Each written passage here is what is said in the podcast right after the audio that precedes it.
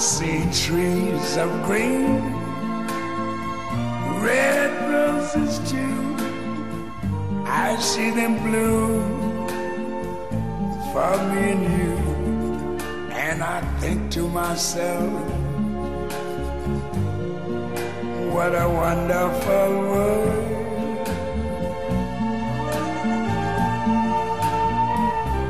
Mamma, io non ci credo. Non ci credo. Non ci credo.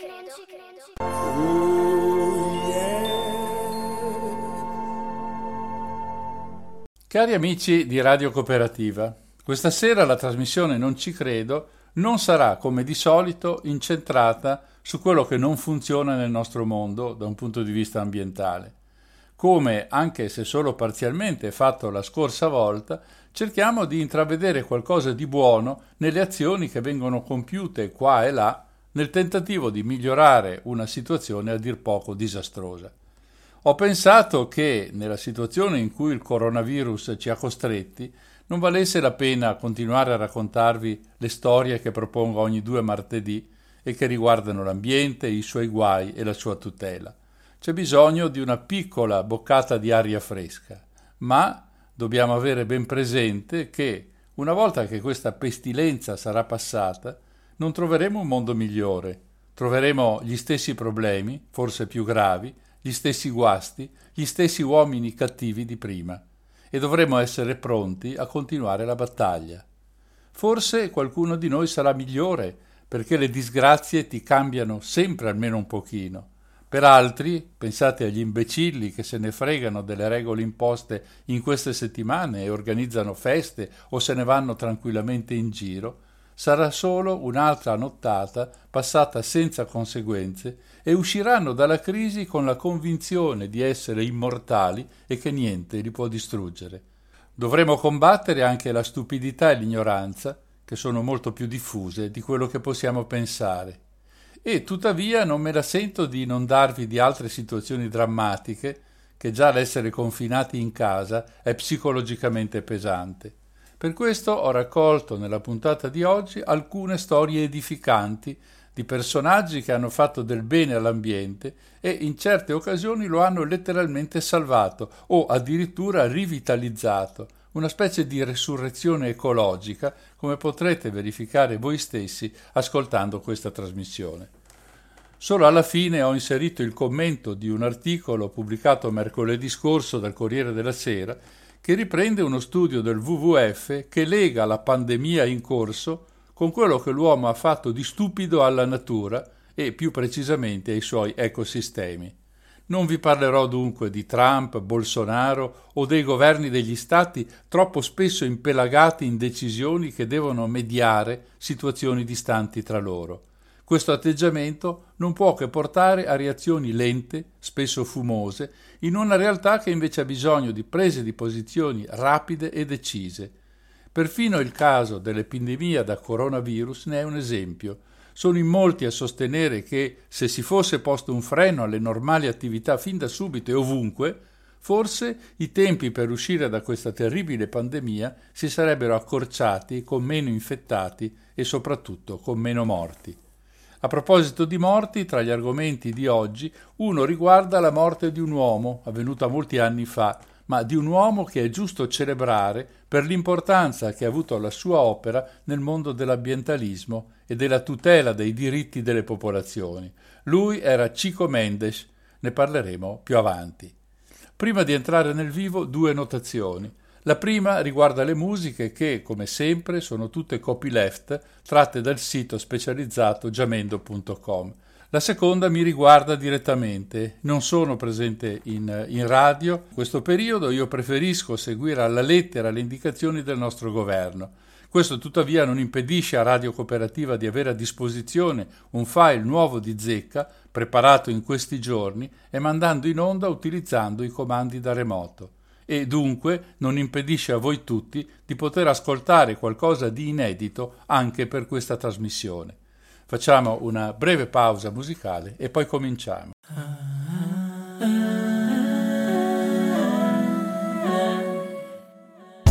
No es miedo a las distancias,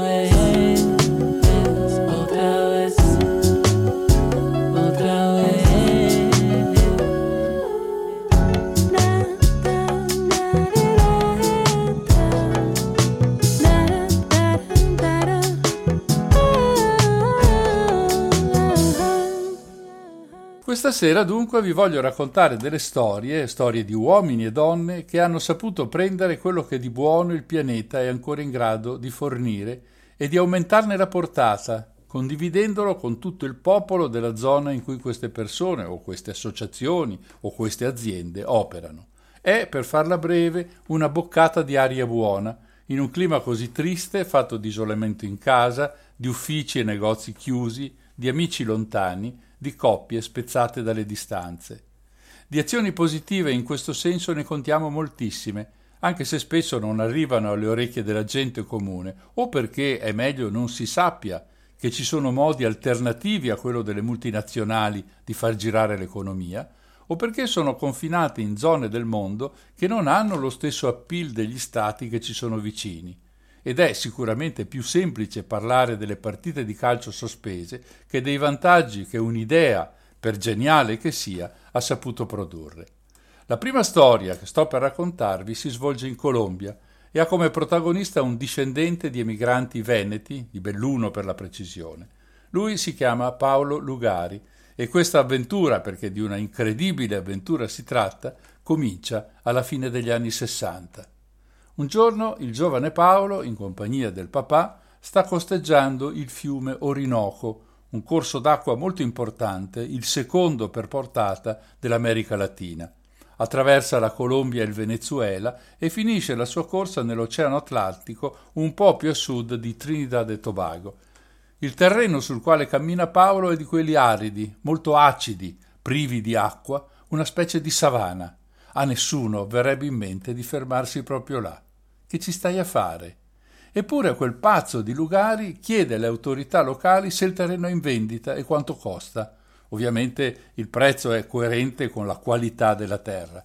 Costa 6 dollari all'ettaro, molto meno del pane o di qualunque altra merce vi possa venire in mente. Così ne compra una bella fetta, con in testa una visione, trasformare quella landa deserta e inabitabile in un luogo da sogno, pieno di alberi e di vita, con pozzi e falde piene d'acqua e coltivazioni ovunque. A questo punto, chiunque segua questo racconto si aspetta che il nostro bravo Paolo si svegli tutto sudato, scuota la testa e se ne vada per la sua strada, maledicendo il caldo, la siccità, la polvere e le zanzare. Ma non è così. Si tratta di una storia vera che ha dell'incredibile, questo sì, ma che è certificata da cima a fondo. Dunque il visionario Paolo decide di mettersi all'opera. Qual è la prima mossa da fare? È sicuramente quella di piantare degli alberi e lasciarli crescere. Lui sa che creare delle zone d'ombra potrebbe cambiare anche il clima in quella zona. L'ombra renderebbe il terreno più fresco e la differenza di temperatura a qualcosa di buono potrebbe sicuramente portare. Se ci pensate è come andare a ritroso nel tempo, sovvertire completamente il ciclo della vita in altri posti dove il cambiamento del clima trasforma terreni fertili in terreni desertici o quantomeno secchi e aridi. Forse ha avuto ragione Gabriel Garcia Marquez a chiamare Paolo Lugari l'inventore del mondo. Ma torniamo alla sua storia e vediamo cosa ha combinato questo ecologista colombiano. Lui chiama a raccolta un gruppo di studiosi, professori, tecnici, agronomi e li ascolta attentamente. Il risultato finale, che oggi chiunque può ammirare, si chiama Las Gaviotas, letteralmente i gabbiani, ed è una foresta rigogliosa, ricca di vita e di attività, che hanno davvero dell'incredibile. Lo racconterò, ma per stuzzicare la vostra curiosità, pensate che da quel deserto arido e acido, oggi, escono bottiglie di acqua che vengono vendute nelle città vicine. La domanda che noi ci facciamo è come diavolo ci è riuscito? Siamo talmente abituati ad assegnare alla moderna tecnologia i risultati straordinari che ogni giorno leggiamo sui giornali specializzati, che pensiamo a quale investimento abbia dovuto fare Lugari in apparecchiature, tecnici, scienziati e così via. Ne ho parlato anche nell'ultima puntata di questa trasmissione a proposito delle nuove tecnologie per la gestione dell'irrigazione dei terreni in difficoltà. Sono serviti satelliti, droni, sensori a terra, tecnici e scienziati, insomma qualche cosa di complesso e, cosa che non è assolutamente secondaria, un bel po' di soldi. Bene, per Lugari niente di tutto questo.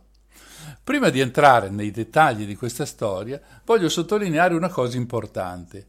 Le Nazioni Unite hanno definito questo incredibile sistema un modello di sviluppo sostenibile, il che esclude il ricorso a metodologie invasive dell'ambiente o che abbiano prodotto un aumento dei gas serra. Anzi, il percorso di Lugari è citato come uno dei migliori risultati di quella Blue Economy di cui non ci credo vi ha parlato molte volte e che pone alla base dello sviluppo processi naturali, interpretati e fatti propri dall'uomo per un qualunque tipo di produzione. Gunther Pauli, scrittore belga, ne è il riferimento principale con i suoi libri che contengono centinaia di esempi pratici di come, in molte parti del mondo, anche in Europa, questa metodologia abbia saputo superare problemi gravi legati alla produzione di cibo, all'eliminazione di inquinanti, alla bonifica di zone decisamente poco salubri. Se seguirete il discorso, capirete dall'esempio di Las Gaviotas di cosa si tratta. Dunque, per usare una terminologia a cui ci siamo abituati, Paolo Lugari ha fatto un copia e incolla prendendo come origine la natura con i suoi fantastici processi, tutti perfettamente sostenibili, tutti senza mai un solo fallimento, tutti senza produrre mai disoccupazione. Basta guardarli, studiarli, capirli e poi applicarli. Facciamo una pausa, ascoltiamo un po' di musica copyleft e poi continuiamo.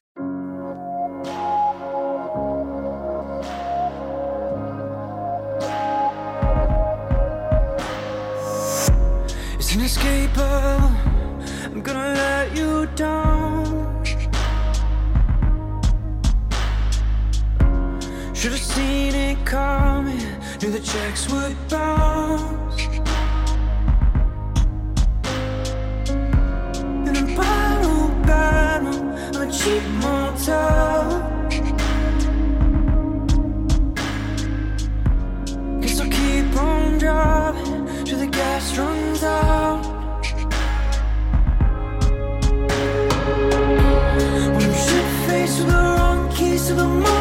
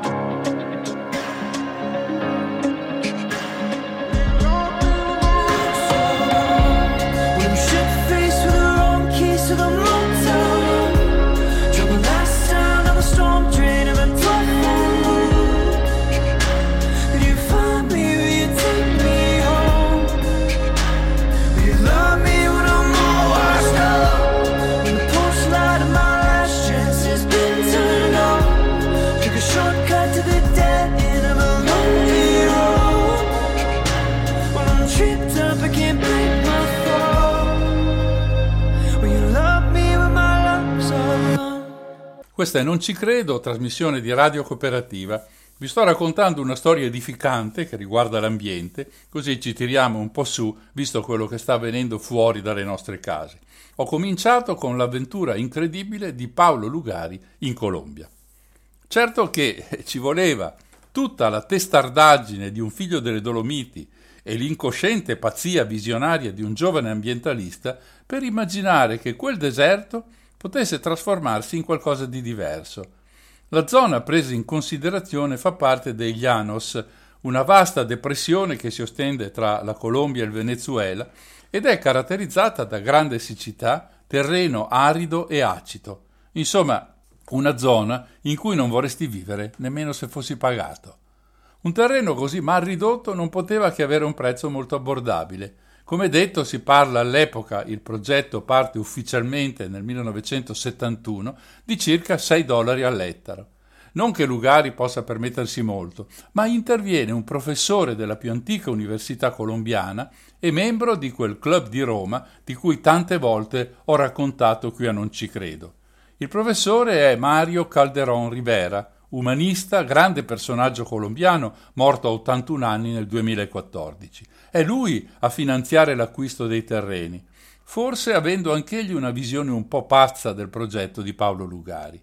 Certo che all'inizio c'è da farsi cadere le braccia, perché nessuna delle colture messe a dimora riesce a resistere, niente di niente. Troppo sole, niente acqua, un disastro. E per di più un terreno molto acido, qualunque cosa pianti, alla fine muore. Poi, quasi per caso, la soluzione. Un agronomo venezuelano suggerisce a Paolo Lugari di piantare un albero particolare, un pino, il Pinus caribea, che attecchisce, ma quell'albero non porta nessun vantaggio, non ha un ruolo che possa far pensare alla produzione di cibo o di qualsiasi altra sostanza da destinare al commercio. Poi però le osservazioni fanno notare qualcosa di molto strano. Tra tutti i pini piantati, qualcuno cresce più in fretta di altri. Sono quelli alla base dei quali cresce un fungo, il Pisolitus tinctorius. Un caso? O forse no? Sembra che ci sia una specie di scambio di favori tra i funghi e le radici delle piante. Se cercate sul vocabolario il termine micorriza, troverete definizioni piuttosto complicate. La Treccani dice, virgolette, combinazione strutturale e funzionale del micelio di un fungo con la radice di una pianta, chiuse virgolette. Cosa significa questo? Il fungo si preoccupa di recuperare dal terreno acqua e sali che fornisce alle radici della pianta. Queste cedono al fungo i carboidrati che riescono ad elaborare. Micorriza, infatti, è composto dalle parole greche mikos, fungo, e risa, radice. Si tratta di una specie di catena di montaggio che funziona alla perfezione. E questo è quello che avviene anche alla scaviota tra il Pisolitus e il Pinus caribea. Sembra una storia incredibile, per cui cerchiamo di capire meglio che cosa è successo. È lo stesso Paolo Lugari a raccontare questa storia, la storia della sua piantagione di pini. Cominciamo dai semi del pino tropicale raccolti in due foreste, in quella mosquitia che si estende tra il Nicaragua e le Honduras e in quella Maya del Petén in Guatemala. Ma il risultato è pessimo, le piante non attecchiscono e dopo poco muoiono. Un anno dopo Lugari torna nella foresta mosquitia e osserva che ci sono alcune piante che sono nettamente più vigorose delle altre. Sono quelle circondate alla base da funghi. Così raccoglie non solo le sementi dei pini, ma anche le spore dei funghi, che finiscono sottoterra insieme alle sementi delle piante nella sua piantagione. Ed ecco il miracolo fatto dalla natura. Bastano pochi anni per trasformare 8.000 ettari di terreno arido in un giardino di pini. Il risultato è molto più straordinario di come sembra e si fa fatica a credere che stiamo parlando della realtà e di un romanzo di fantascienza. In effetti, però, l'unione simbiotica tra queste due specie, il fungo e il pino, non solo ha garantito la sopravvivenza del 92% delle sementi, ma ha addirittura cambiato le caratteristiche fisiche della regione. Va anche tenuto presente dove ci troviamo. Per usare un'espressione di Lugari, siamo nel tropico del tropico, dove i raggi del sole sono a picco durante tutto l'anno e quindi dove appare difficile per le piante crescere e sopravvivere. Evidentemente il nutrimento garantito dal fungo consente alla pianta di raggiungere in fretta la sua maturità. Il resto è una concatenazione di effetti meravigliosi. La foresta che si è sviluppata protegge con la sua ombra una zona molto estesa che risulta così protetta dai raggi ultravioletti del sole. Il caldo c'è e fa cadere gli aghi dei pini a terra, dove quindi si forma un tappeto di foglie che aumenta l'umidità del terreno e trattiene anche i detriti in decomposizione. La temperatura del terreno si abbassa e l'acqua che cade viene assorbita. È una trasformazione conseguenziale e anno dopo anno l'arida savana degli Llanos si trasforma in una foresta ricca di acqua potabile, con terreno fertile e, adesso sì, adatto a sostenere altre coltivazioni, altre piante. Come accennato prima, Gunther Pauli è il giornalista belga che ha raccolto e spiegato moltissime tecniche della Blue Economy, tra queste anche la sorprendente vicenda di Las Gaviotas. Ecco cosa racconta Pauli al riguardo. Una troupe giapponese arriva alla Scaviotas per realizzare un documentario su questo fenomeno così strano e meraviglioso. Osservano delle nuvole che si muovono in cielo. Una volta arrivate sopra la foresta comincia a piovere. È come se la natura stessa si mostrasse grata a Paolo Lugari perché quando piove negli Llanos, e adesso piove molto più spesso di prima, l'acqua cade sulla Scaviotas. La nuvola di Fantozzi? Un miracolo per strani agganci celesti? Niente di tutto questo. Le nuvole scaricano la pioggia su terreni più freschi perché il punto di condensazione dell'acqua si abbassa e attorno alla foresta il terreno non protetto dai primi è decisamente torrido. L'idea di mettere assieme un fungo e un pino ha dunque trasformato perfino la meteorologia e, una volta tanto, il cambiamento climatico è decisamente molto vantaggioso.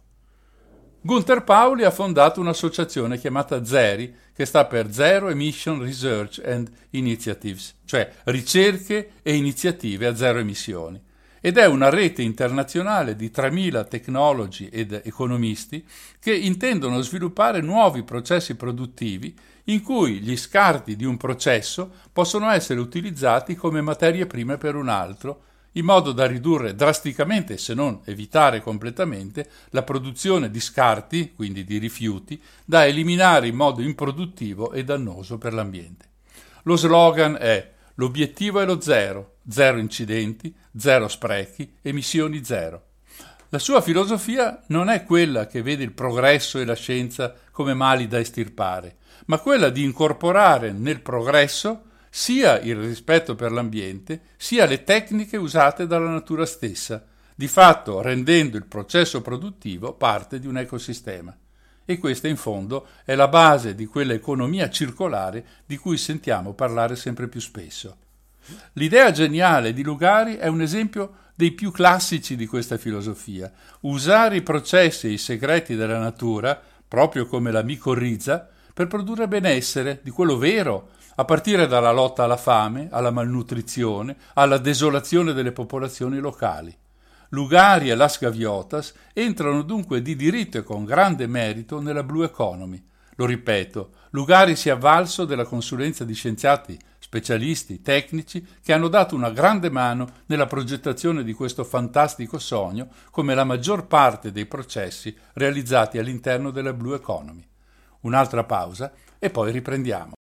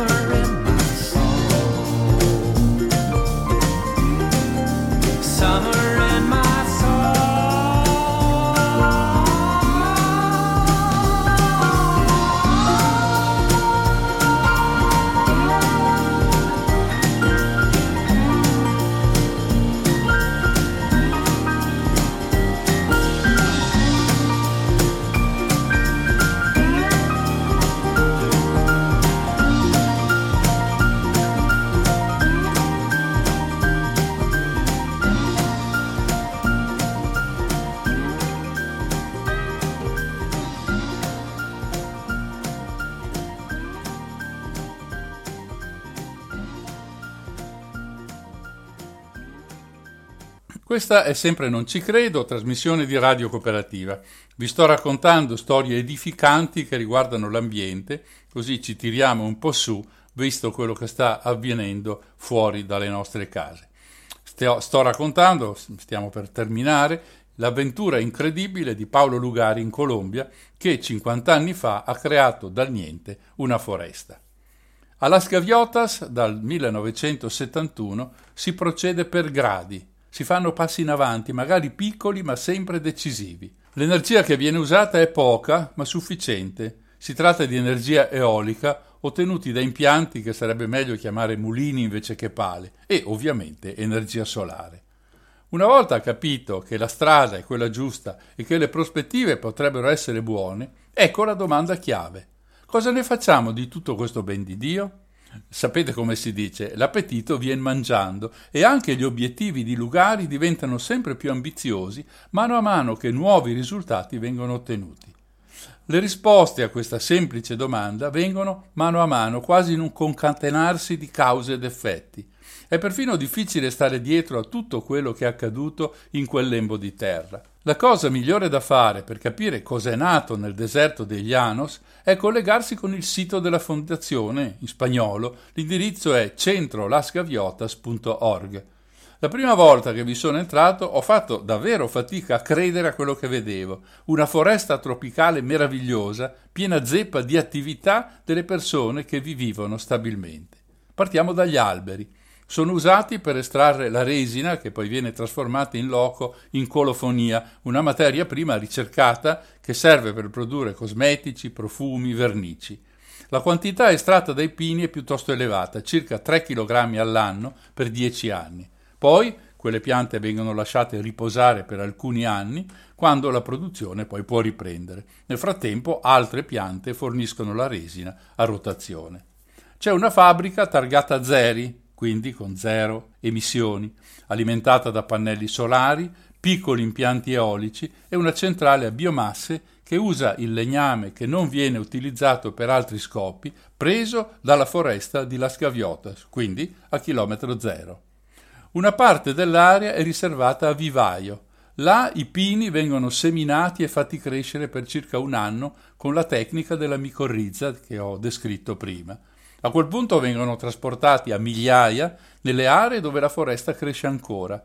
Le foto aeree presenti nel sito, sono presenti anche nel mio sito noncicredo.org, mostrano le varie zone, quelle con alberi ancora giovani e quelle con alberi già maturi e pronti per entrare in produzione. È, credetemi, uno spettacolo incredibile. Nel frattempo una pista di atterraggio per aerei è stata realizzata in mezzo alla foresta. Tra la merce prodotta alla Gaviotas, quella che lascia davvero senza parole è rappresentata dalle bottiglie di acqua. Sembra una buttata, una balla colossale, visto le condizioni di partenza del terreno. Eppure è tutto vero. L'aumento della piovosità dovuto al raffreddamento del terreno, causato dalla presenza degli alberi, ha rifornito le falde sotterranee protette dall'ombra della foresta. Dunque in quella zona dei Llanos si produce incredibilmente acqua in bottiglia, l'acqua Gaviotas, che ci assicurano essere di ottima qualità. Non viene solo bevuta dagli abitanti residenti nella foresta, ma anche venduta nelle città vicine, perfino nella capitale Bogotà, che è a 500 km di distanza. Per rifornire i camion che vanno e vengono sono state piantate delle palme che forniscono l'olio con cui si produce un biocombustibile in un impianto appositamente costruito in loco. Il tutto in un ambiente perfettamente sterile, così da garantire una qualità molto molto elevata del prodotto.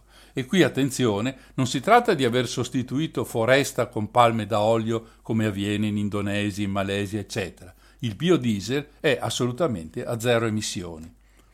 Ci sono varie curiosità attorno a questa impresa, ad esempio quella che l'azienda che imbottiglia l'acqua sorge dove fino ai primi anni 90 era attivo un ospedale molto particolare, in quanto veniva raffrescato con tecniche naturali basate anche sulla realizzazione di gallerie sotterranee come fanno le termiti per le proprie costruzioni.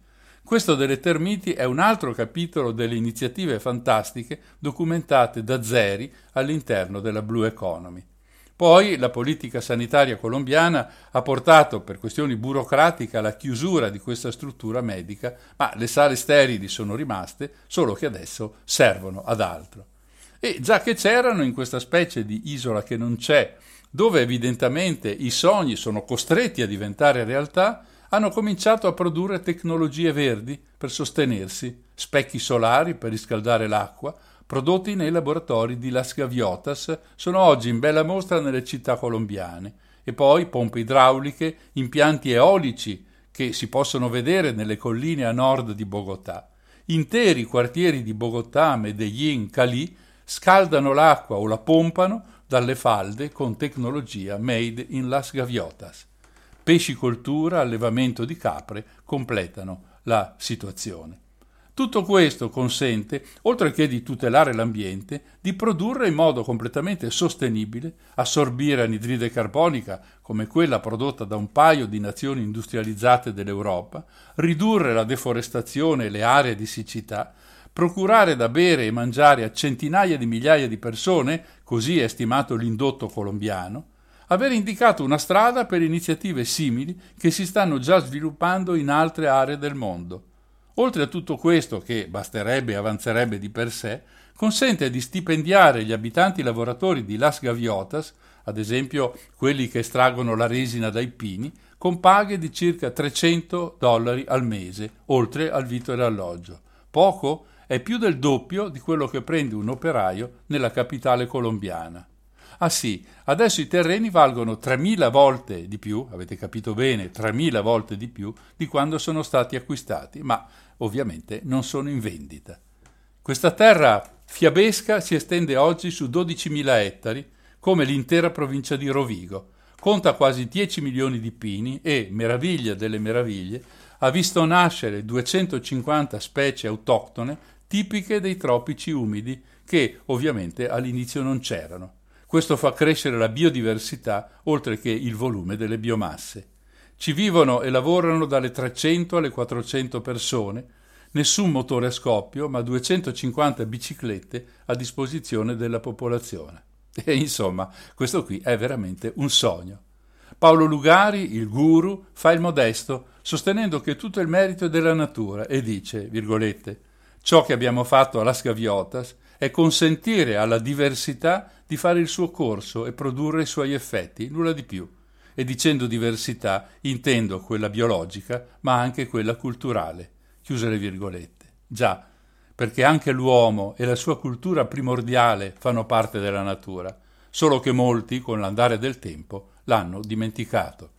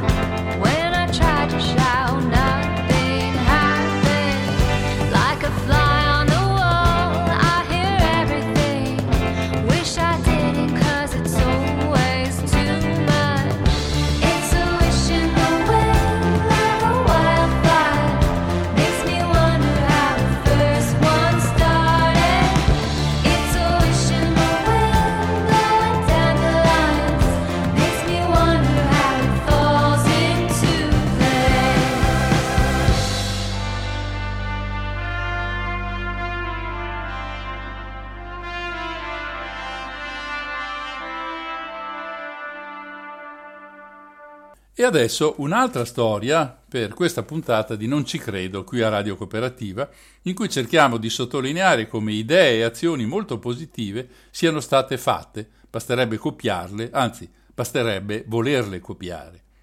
Il prossimo argomento è identico al precedente, c'è ancora una foresta che è stata costruita su un terreno impossibile, cambia il protagonista di questa altrettanto incredibile vicenda e cambia completamente la zona dove si svolge. Ce la racconta Matteo Grittani dalle pagine dedicate all'ambiente del quotidiano online repubblica.it. Siamo sull'isola di Mayuli, nel nord-est dell'India, lungo il grande fiume Brahmaputra, che, dopo aver attraversato il Bangladesh, si tuffa nelle acque dell'Oceano Indiano nel Golfo del Bengala. Mayuli è un lembo di terra interno al fiume, un'isola appunto, la più grande isola fluviale al mondo. È fatta di sabbia e anche per questo è particolarmente soggetta ai fenomeni estremi legati ai cambiamenti climatici. Negli ultimi 70 anni se n'è andato metà del territorio, ondate di calore e siccità da un lato, inondazioni ed erosione delle coste dall'altro. Un disastro, con l'impossibilità di viverci non solo per uomini e donne, ma anche per gli animali che un po' alla volta se ne vanno, lasciando l'isola completamente priva di vita. Nel 1980 il governo indiano pensa ad un intervento su 200 ettari, Piantiamo degli alberi, pensano i politici lungo le coste, così le radici delle piante impediranno ulteriori alluvioni. L'esperimento dura tre anni, poi tutto viene lasciato perdere. Il terreno, dicono, è troppo arido perfino per piantarci il bambù, figuriamoci per il resto. Non c'è molto da scegliere per gli abitanti di Maiuli, se non fare fagotto e spostarsi dove sia possibile coltivare il riso o tenere una piccola mandria di bufali o di capre ma qualcuno rimane. Tra questi c'è un ragazzo di 16 anni, figlio di un mercante di bufali. Si chiami Jadav Mulai Payeng, un nome che oggi, quasi 40 anni dopo quei fatti, in India è conosciuto da tutti, perché è diventato uno dei grandi attivisti ambientali di questo nostro pianeta. La sua storia è forse meno avventurosa di quella di Paolo Lugari, ma esprime un senso di appartenenza alla terra, una caparbietà nel voler arrivare al risultato desiderato, che non riusciamo a parlare di Jadav senza un grandissimo senso di ammirazione. Torniamo adesso agli anni Ottanta, quando il ragazzo non vuole saperne di spostarsi dall'isola, ormai ridotta a sabbia e fango e niente più. E allora lui comincia a piantare ogni giorno semi di bambù, li irriga con un sistema semiautomatico usando delle pentole di terracotta bucate, una fatica bestiale ed una pazienza infinita.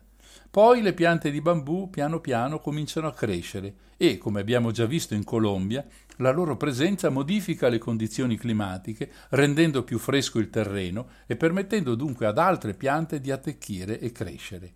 Mulai però continua a piantare. Vive da adulto in una fattoria con la moglie e i figli, sostenendo la famiglia con i ricavi della vendita del latte delle sue bufale.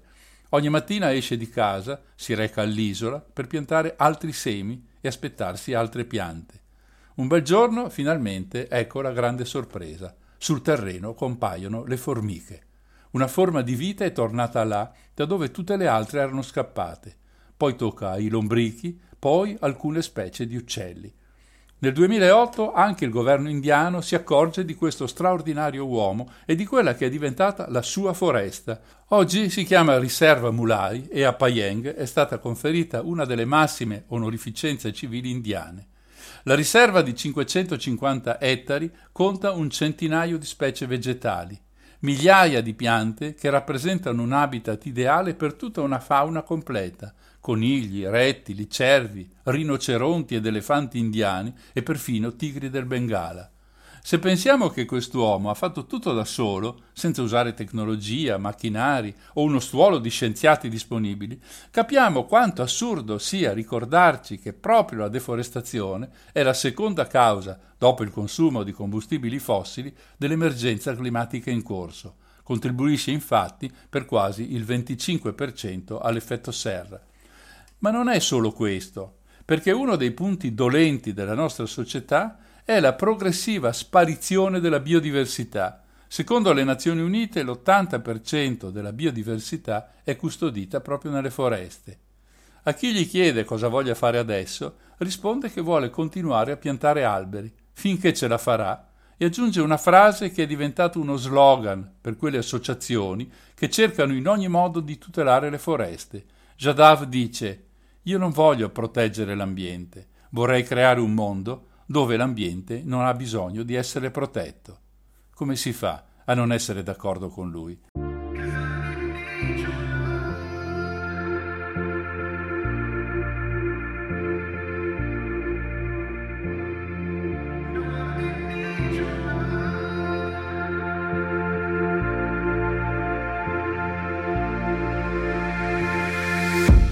you were looking for some kind of closure Never gonna find it here. Can you read the atmosphere? I'm not looking for any excuses for you to come over. Trying to think of what it is that could have gotten you like this. But I'm in love with the way that you say my name when you're talking about how we could have been lovers. How could I have ever thought this? Coming back to the start, we ain't told me apart. And my friends all told me that I should have known better let you break me. Cause I don't even need your love. I don't know why you're holding on. No, I don't even need your love. I thought that you were moving on. Tell me it's true, cause I wanna believe ya. But I know it's all a game. And you'll get bored of my face when you start creeping around pretending you forgot conversations. Telling me that I'm to blame. Well, you can forget my name, cause I can't help how I feel. See you lose your appeal when you screw me around saying you don't really want this. But then one kiss takes it back to the start when we said it was love and we couldn't get enough of each other. But I'm done with excuses, and now talking is useless.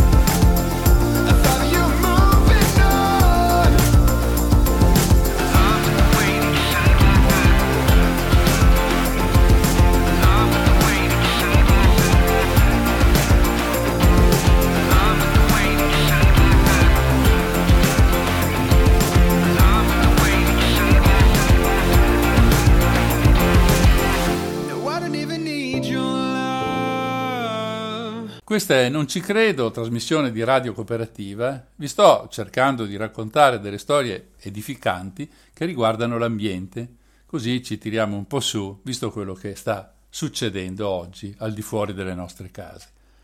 L'altro giorno stavo discutendo con un caro amico, si intende per telefono, e lui mi faceva osservare come si sia parlato poco della vicenda della tempesta Vaia che ha distrutto una quantità impressionante di boschi sulle nostre Dolomiti. Chiunque sia passato da quelle parti anche mesi dopo quegli ultimi giorni di ottobre del 2018 ha potuto vedere la desolazione incredibile dei pendii che, per tutti noi amanti della montagna, ti procurano un'ansiosa stretta al cuore.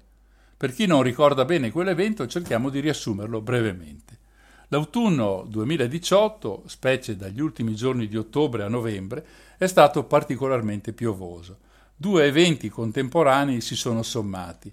Da un lato una perturbazione atlantica che ha portato piogge molto abbondanti e dall'altra un vento di scirocco di intensità straordinaria con velocità incredibili in certi momenti e in certe zone superiori ai 200 km all'ora. La zona colpita è quella del nord-est, in particolare la regione dolomitica, anche se effetti si sono avuti anche negli stati vicini, in Austria, Slovenia e Svizzera.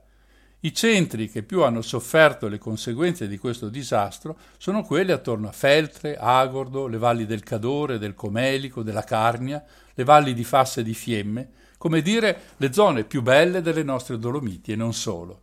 L'Adige, il Brenta, il Piave, il lago di Alleghe, oltre a molti torrenti minori, non hanno potuto trattenere le acque dall'invadere le zone vicine. Un incendio e le continue piogge hanno indebolito la tenuta dei terreni e la tempesta ha fatto il resto. In tre giorni sono piovuti nelle varie zone dai 700 ai 900 mm di acqua, una quantità impressionante, anche se paragonata ai più grandi disastri idrogeologici della storia del nostro paese.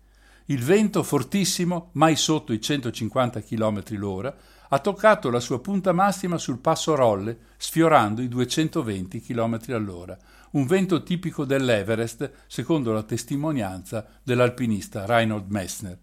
Tutto questo ha provocato lo sradicamento non tanto di alberi quanto di intere foreste, quelle mitiche del Paneveggio, quelle dell'altipiano di Asiago e molte altre ancora. Alla fine, secondo le stime, gli alberi abbattuti sarebbero 14 milioni su un territorio di 41.000 ettari. Molti alberi si sono abbattuti sulle linee elettriche, causando disagi notevoli anche in questo senso e la necessità di enormi investimenti per intervenire. Questo, in un riassunto molto molto sintetico, quello che è successo nel 2018.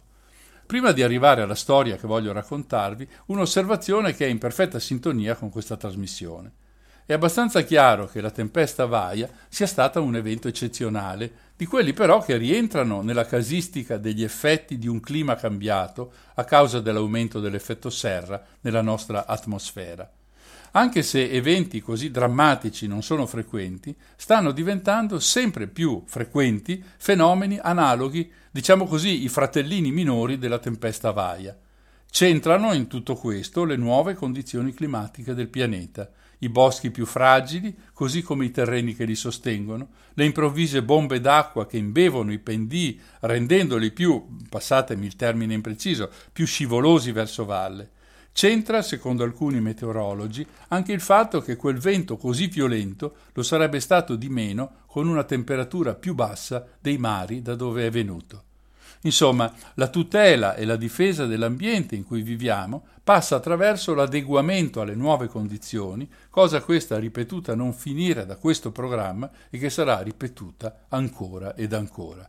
Forse qualcuno si chiede perché quella tempesta si chiami proprio Vaia. In effetti la storia è molto curiosa. In Europa c'è la possibilità di pagare per dare il proprio nome ad un evento meteorologico. L'Istituto di Meteorologia della Freie Universität di Berlino, fin dagli anni 50 del secolo scorso, mette a disposizione un nome di donna in modo da assegnarlo in maniera del tutto casuale ad un evento specifico. La tempesta ha casualmente preso il nome della signora Vaia Jacobs, un manager di un grande gruppo multinazionale grazie ad un regalo del fratello. Non so se sia stata felice di questo abbinamento, però io ne dubito. E adesso ecco le notizie fresche, fresche su quell'area semidistrutta dalla bufera. Ce le riporta ancora il quotidiano online Repubblica in un articolo del 5 febbraio 2020 a firma di Chiara Nardinocchi, una giovane giornalista di Ascoli Piceno, responsabile del canale YouTube del quotidiano milanese, per il quale peraltro lavora da oltre sei anni. L'articolo ci racconta cosa sta facendo una start-up, cioè una società appena costituita e in fase di lancio, fondata da tre ragazzi e chiamata Vaia Wood, cioè il bosco di Vaia. Si tratta di Federico Stefani, Paolo Milan e Giuseppe D'Addamo, rispettivamente la mente, le gambe e il cuore di Vaya Wood. Al primo è venuta l'idea, il secondo è specializzato in marketing e il terzo è un analista funzionale. Eh, l'analista funzionale, per chi non lo sapesse, è quella figura professionale che trasforma le esigenze di un cliente in un progetto da realizzare. Una delle questioni, a lungo dibattute, è stata quella di cosa farne dei milioni di alberi abbattuti. I tre ragazzi, sono tutti nati tra il 92 e il 94, hanno cominciato usando da un lato il legno così largamente disponibile e gli artisti della lavorazione di questo materiale, anch'essi una grande risorsa di molte valli dove la tempesta è passata. Hanno realizzato un supporto per smartphone, per cellulari, con amplificatore naturale. Il tutto senza togliere niente alla natura, quindi seguendo un percorso perfettamente inserito in un processo virtuoso e circolare. Io credo che avremo modo nelle prossime puntate di Non ci credo di parlare a lungo dell'economia circolare. Per ogni prodotto venduto è previsto che un nuovo albero venga piantato. È interessante che la start-up sia partita da qui, anche perché proprio il recupero è una delle parole fondamentali per invertire il percorso rispetto alla società dei consumi. Qui il recupero è doppio, quello del legno e quello di un'arte artigianale che merita di essere sostenuta. Nei prossimi mesi, e precisamente a giugno e ottobre, ovviamente coronavirus permettendo, è prevista la ripiantumazione, un passo forse piccolo ma significativo per restituire alle valli colpite un po' di quel verde che è andato perduto. Siamo nati da tre mesi, conclude Stefani, e siamo solamente all'inizio di questa avventura. Il nostro modello di business è unico perché recupera e valorizza materiali che andrebbero sprecati trasformandoli in pezzi unici che permettono alle persone che credono in noi di dare un contributo tangibile ai territori colpiti. Tutte queste persone creano, insieme a noi, una comunità di individui che si sentono parte di una volontà di cambiamento reale. Certo, questa non è un'impresa paragonabile a quelle di cui abbiamo parlato prima, quella colombiana di Paolo Lugari e quella indiana di Jadav Mulay Payeng, ma è significativa lo stesso, intanto perché avviene da noi, nel nostro paese, nelle nostre montagne, e poi perché è condotta da quei giovani che avranno letteralmente il futuro nelle loro mani. Io credo che là starà meglio, molto meglio di dove è stato finora.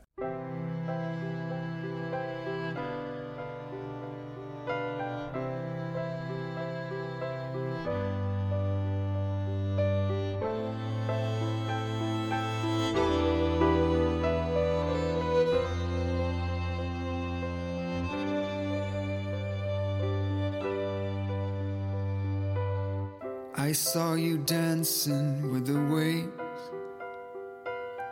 I saw the wind play with your hair. You came to see what tears can be when they get back home. I saw you asking what to know, what to believe, and where to go. And your heart beat fast when you realized we would leave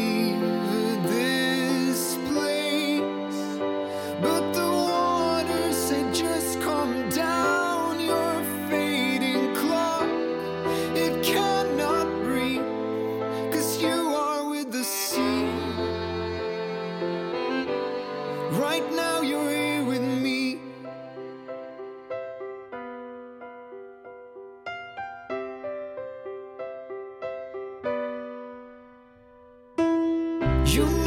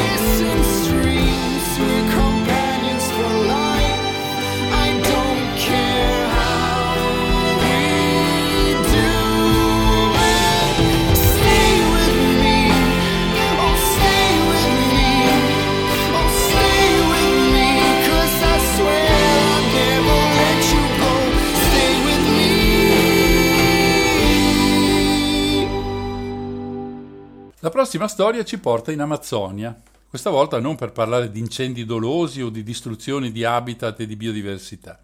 voglio raccontarvi la vita di un uomo che ha saputo, dal suo villaggio in mezzo alla giungla, proporre una lotta serrata contro multinazionali, latifondisti, anche contro i politici che in quel periodo governano il Brasile, il suo paese.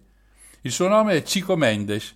La sua vita, cominciata nel 1944, termina nel 1988, assassinato dai sicari dei latifondisti.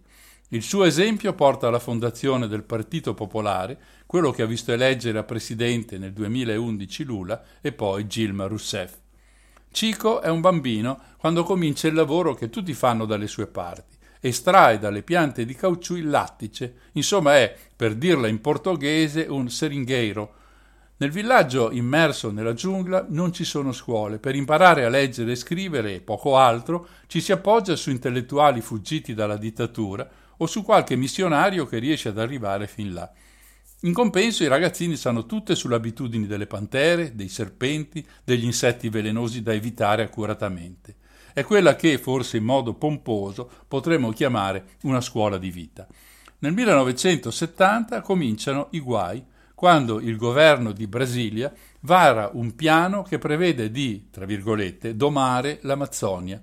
Tradotto in termini più terra-terra significa lasciare a costruttori, allevatori di bestiame, compagnie di legname e coloni mano libera.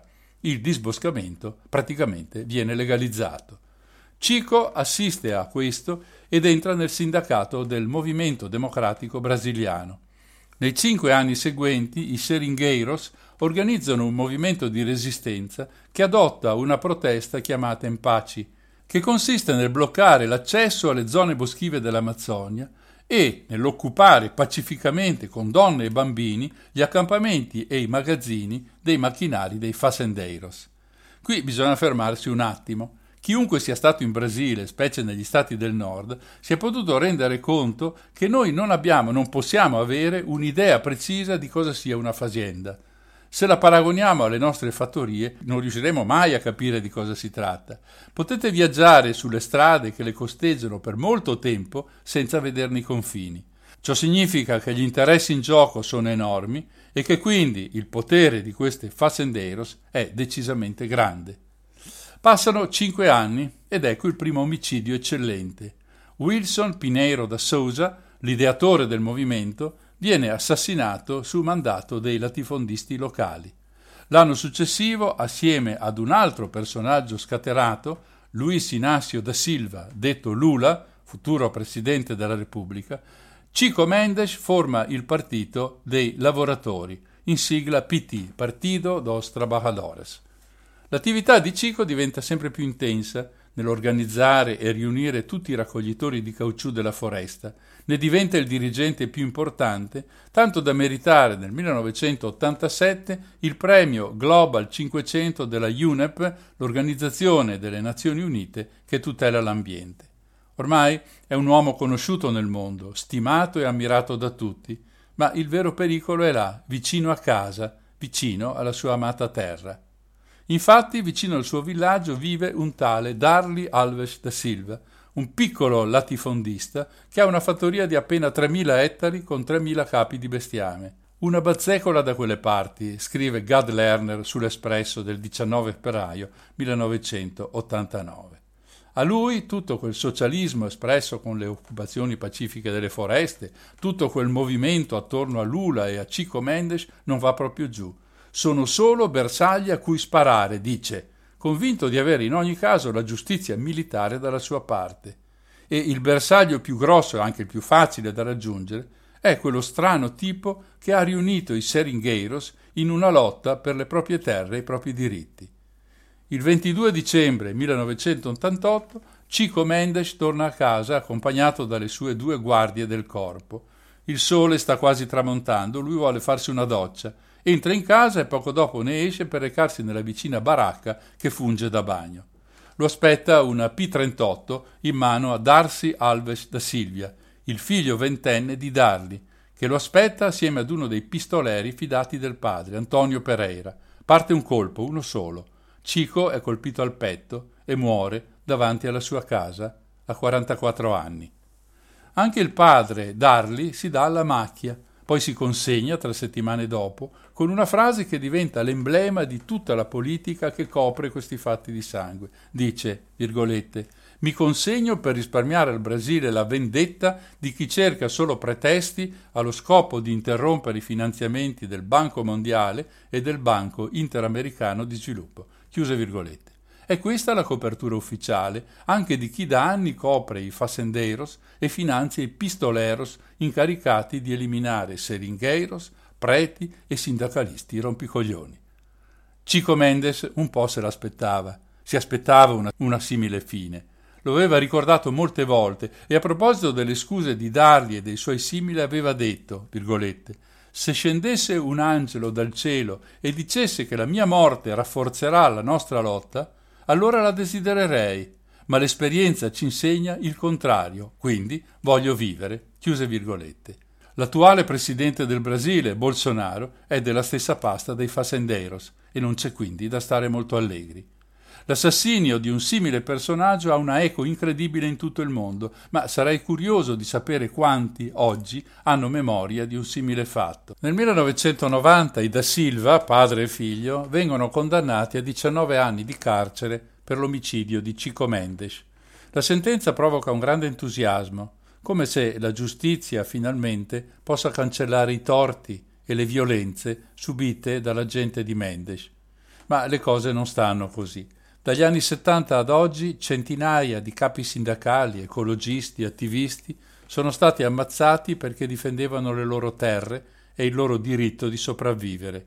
Per nessuno di loro è mai stata aperta un'indagine. L'unico caso arrivato ad una sentenza di condanna è stato proprio quello di Cico Mendes, ma la condanna ad Arli da Silva, il padre, viene annullata nel 1992 dalla Corte d'Appello di Rio Branco. Il mandante, dunque, non è colpevole. Nel 1994 viene realizzato un film sulla vita di Chico Mendes intitolato Il fuoco della resistenza.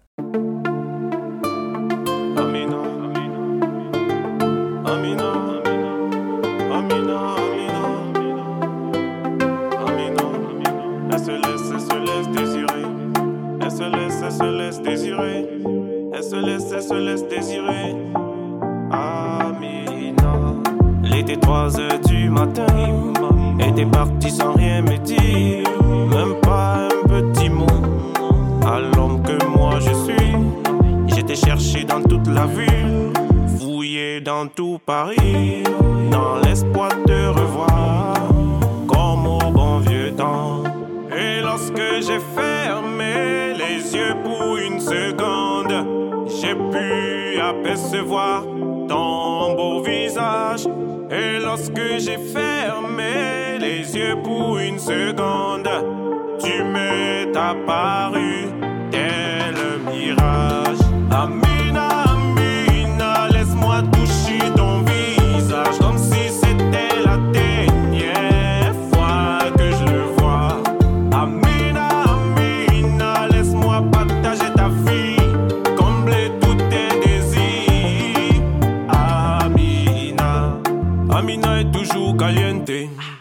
ne peut décrire sa beauté. Tous mes gavadis, t'es mal à corsinelle. On veut la voir pour toute la noche. Combien parmi eux ne sont pas fidèles? Je ne suis pas comme ces miséros qui t'a fini seul dans ma richesse. Je t'offrirai tout mon dinero. Et lorsque j'ai fermé les yeux pour une seconde, j'ai pu apercevoir ton beau visage. Et lorsque j'ai fermé les yeux pour une seconde, tu m'es apparu tel un mirage.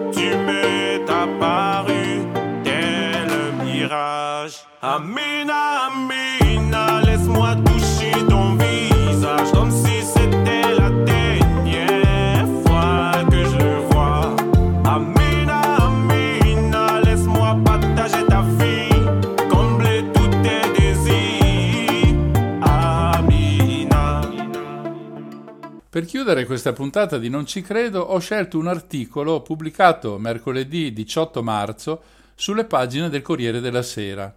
L'autore, Alessandro Sala, è da 25 anni al giornale milanese e da parecchi caporedattore della sua versione online. Il titolo dell'articolo suona così: Coronavirus e altre epidemie. Perché sono legate ai cambiamenti climatici e alla perdita di biodiversità?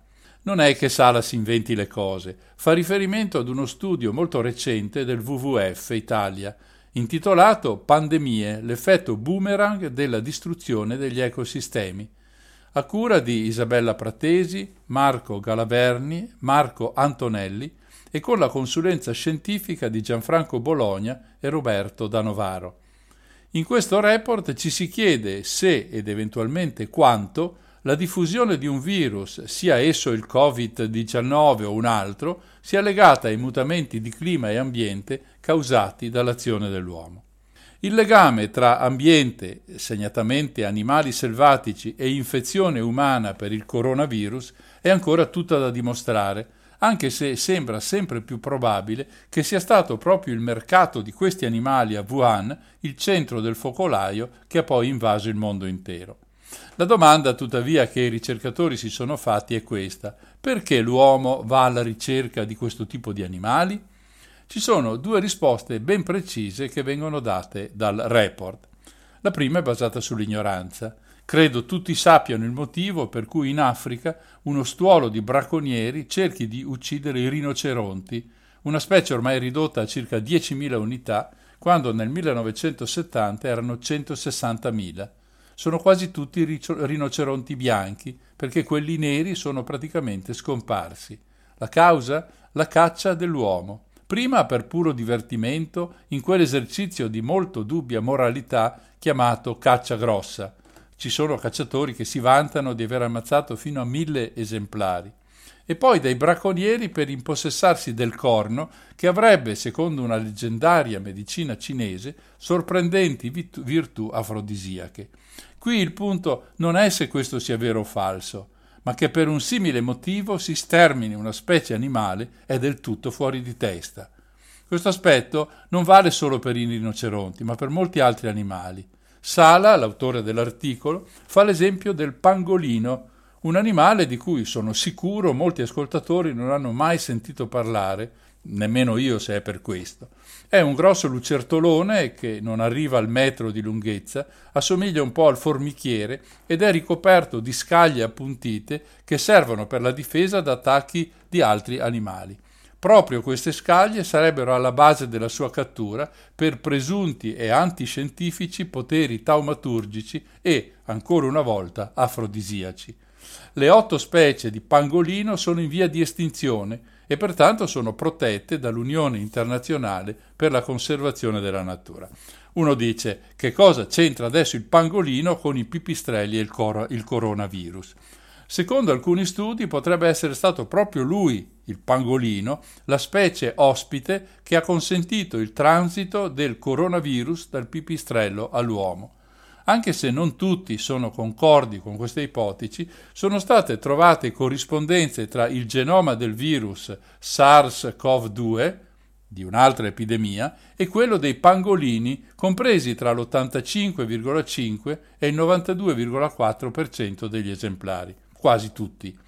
E anche qualora non fosse lui il taxi che ha consentito il passaggio dal pipistrello all'uomo, quello su cui nessuno nutre dei dubbi è il fatto che vi sia stato un transito della malattia dagli animali alla nostra specie e che questo sia avvenuto in ambiente urbano, cioè nelle città. La tesi esposta dai ricercatori del WWF è piuttosto semplice ed è questa.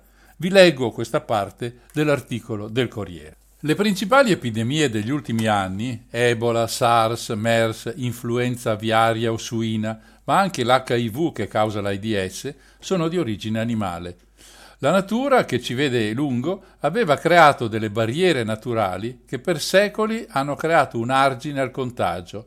Le foreste, per esempio, sono sempre state custodi di una vastissima biodiversità e la presenza contemporanea di così tante specie animali differenti ha messo i virus di fronte al cosiddetto effetto diluizione. Avendo la probabilità di attaccare anche specie non ricettive, i virus non trovano un ambiente fertile in cui propagarsi e di conseguenza si bloccano, si indeboliscono, si estinguono. La deforestazione, finalizzata alla creazione di pascoli, alla produzione di legname e carta o all'avanzata delle aree urbane, ha di fatto cancellato parte di questo gregge multiforme e multispecie che, come una specie di prima linea, permetteva di mantenere una maggiore distanza tra i virus che potremmo definire selvatici e l'essere umano, il quale si è invece spinto sempre più per esplorazione o caccia, anche a specie protette, all'interno delle stesse foreste pluviali, i principali scrigni di biodiversità del pianeta, aumentando i rischi di contagio. Come se tutto ciò non bastasse, sempre l'uomo, ha pensato bene di catturare specie animali selvatiche per farne cibo o per la realizzazione di prodotti derivanti da varie parti dei loro corpi.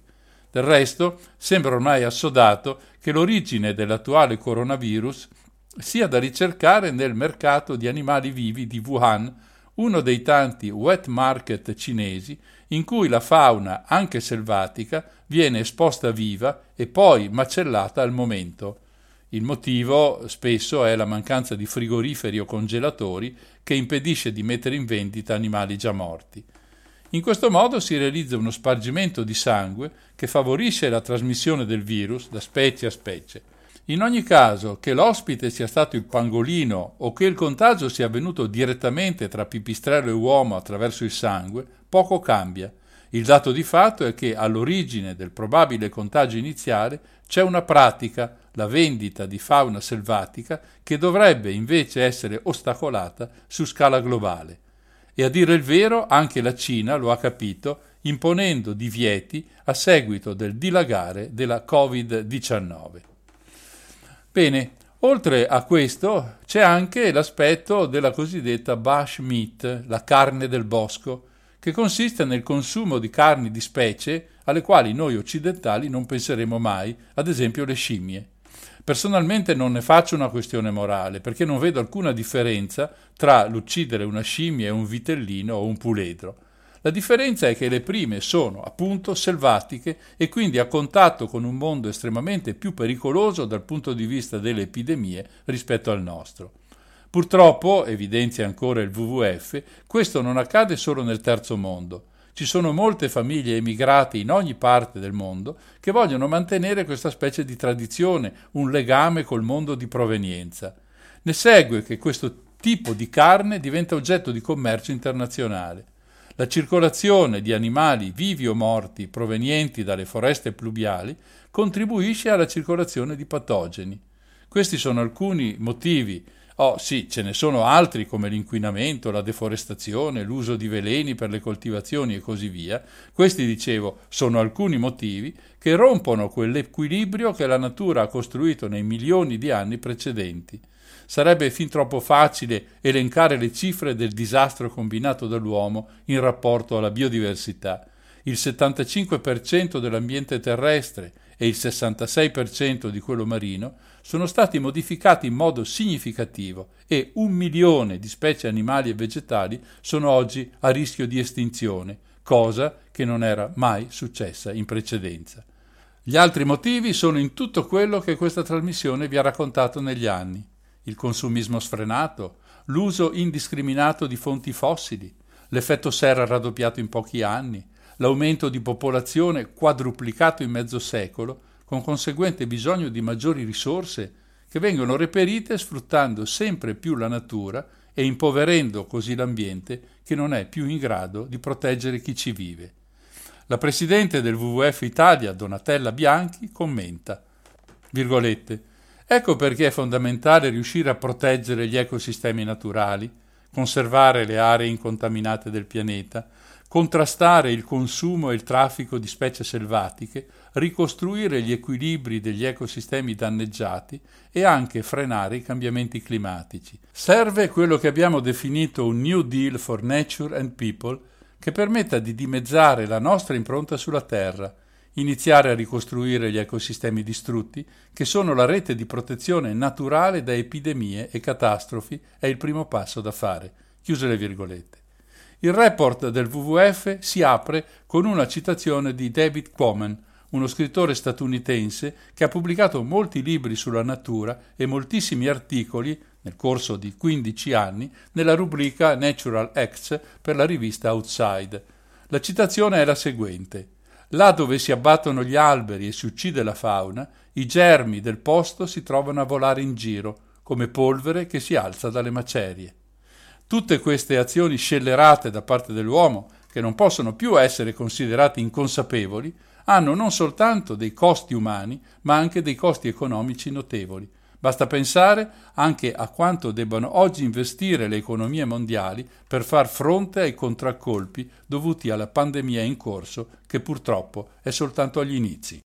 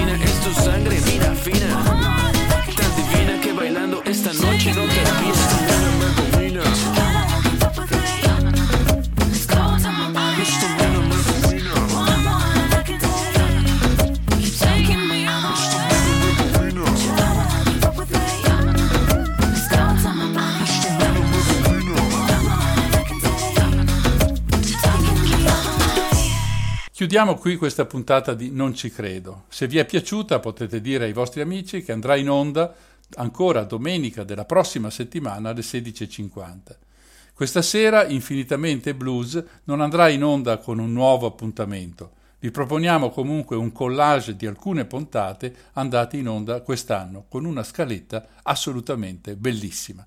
Ci sentiamo di raccomandare a tutti di seguire in modo assolutamente coerente le raccomandazioni e le disposizioni per limitare il diffondersi del virus. In particolare, rimanete a casa, rimanete a casa, rimanete a casa.